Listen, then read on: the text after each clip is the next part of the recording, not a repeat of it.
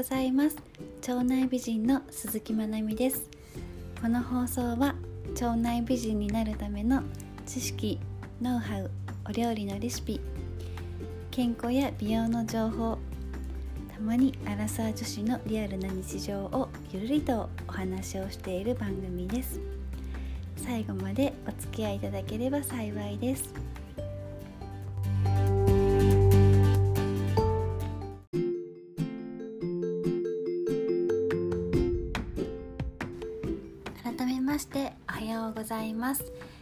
月の17日の水曜日ですね皆様いかがお過ごしでしょうかこの1週間月曜日は少し雨降ってましたけど昨日と今日の朝はとてもいいお天気でカーテン開けた時に太陽がピカーってしてるとすごい心地いいですよねやっぱり雨の日があるからこそこの太陽の恵みをすごく幸せに感じられているなという形で今日は目覚めました。皆様は今日一日の目覚めいかがでしたでしょうか？で今日のお話はですね、まあ、ちょっと今目覚めのお話をしたのであの朝の、まあ、太陽の光を浴びるとあの一日の体がリセット、えー、されていいあの体のお巡りができますよっていうところとあとは幸せホルモンのセロトニンについてお話をしていきたいと思います。最後までお付き合いいただければ幸いです。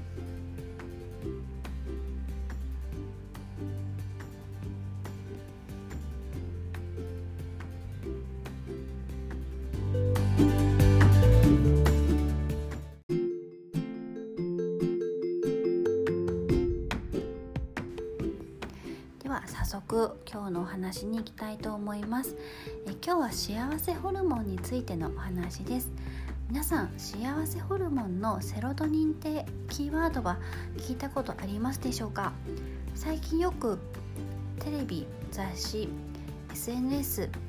インフルエンサーの方とか、まあ、腸活されている方とかはよく聞かれることがあるんじゃないかなと思います。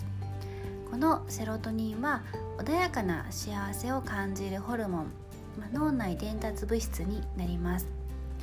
でこのセロトニンなんですけれども、えー、このセロトニンの生成はですね体の中の、えー、中でま生成されるものなんですけれどもその、えー、9割ですねが腸で作られるというふうに言われています。腸で全部が作られるというよりかはそのセロトニンの全躯体となるものが腸で作られてで最終的にそれがセロトニンとなって脳に伝達されて脳で幸せを感じるというふうなメカニズムになっています。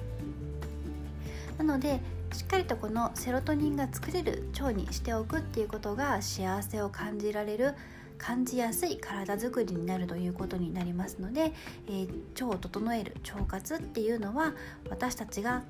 感じる感情も左右する臓器なんだっていうことが言えます。そしてこのセロトニンをじゃあどんな材料で作られているのかっていうと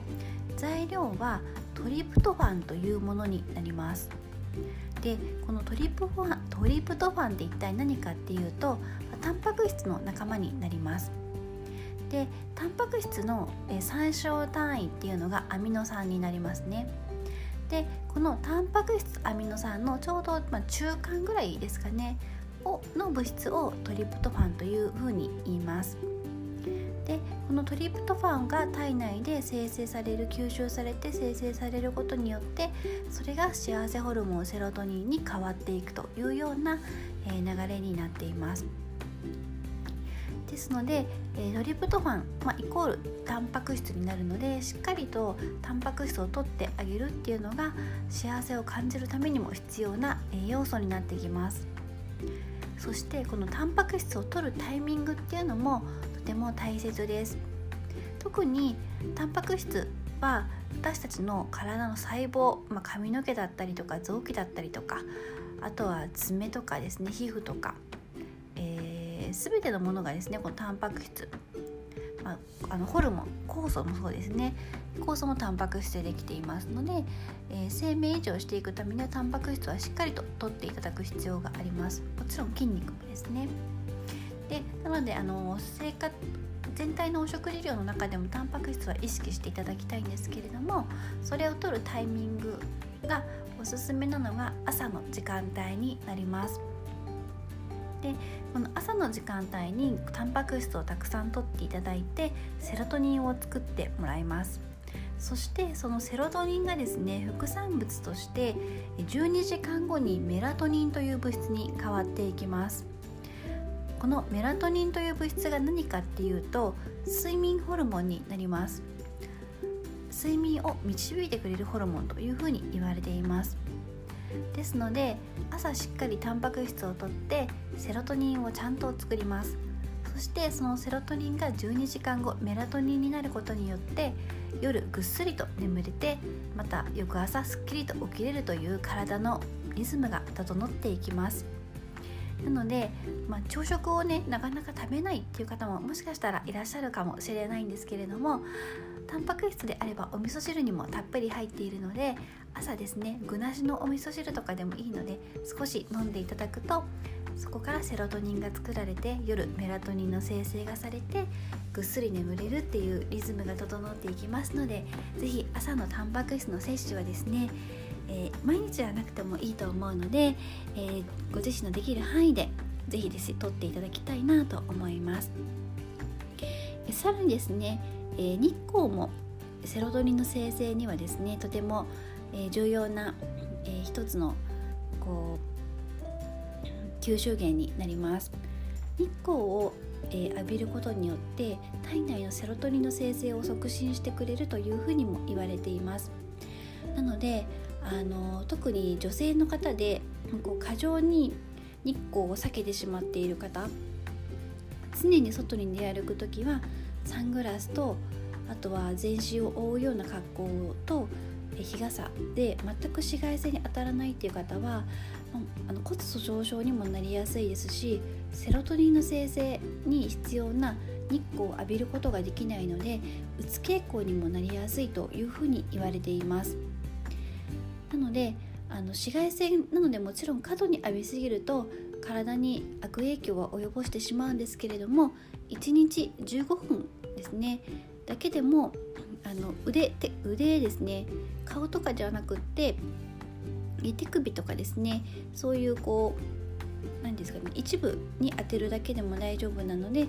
え、15分程度ですね日光に浴びるっていうのは体の健康的な体づくりのためにもとても大切だというふうに言われています。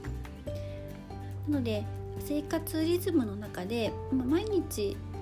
勤務先に出勤したりとかお出かけしたりとかっていう中で、まあ、全体として15分浴びられていればそれは OK なんですけれども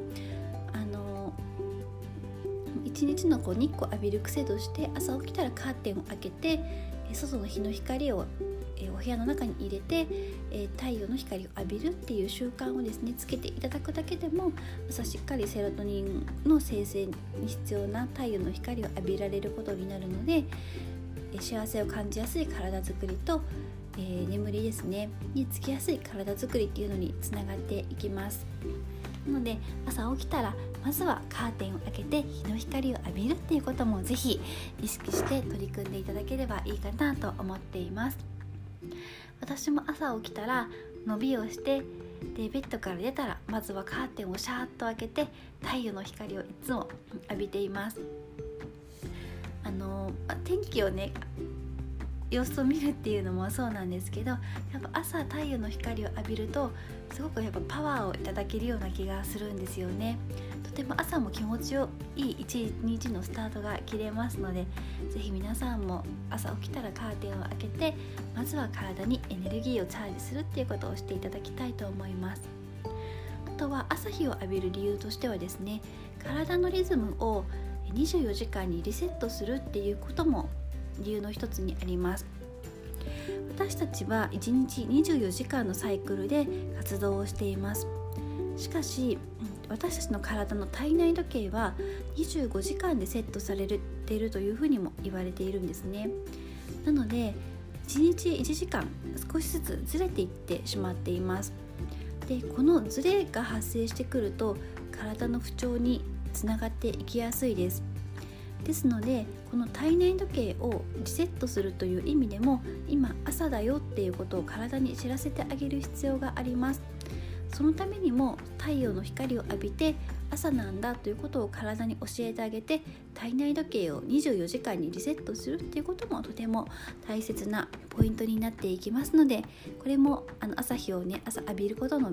メリットの一つにありますので是非こちらも覚えていただいて体のリセットとセロトニンの生成のためにも日光浴え朝のですね日光浴是非していただければと思います。はい、では今日はですね幸せホルモンセロトニンの生成方法と副産物、えー、メラトニンのお話。あとはセロトニンの、えー、生成を促進する日光のお話をさせていただきました。皆さんも今日または明日からですね是非簡単に取り入れられるえー、体づくりの方法になりますので是非お試しいただければなと思います。皆さんで一緒に幸せたっぷり感じられる体になりましょう。はいそれでは今日のですねお話は以上にさせていただければと思います。最後までお付き合いいただきましてありがとうございます。今日一日も皆様にとってとっても素敵な一日になりますように。それでは今日も元気にいってらっしゃい。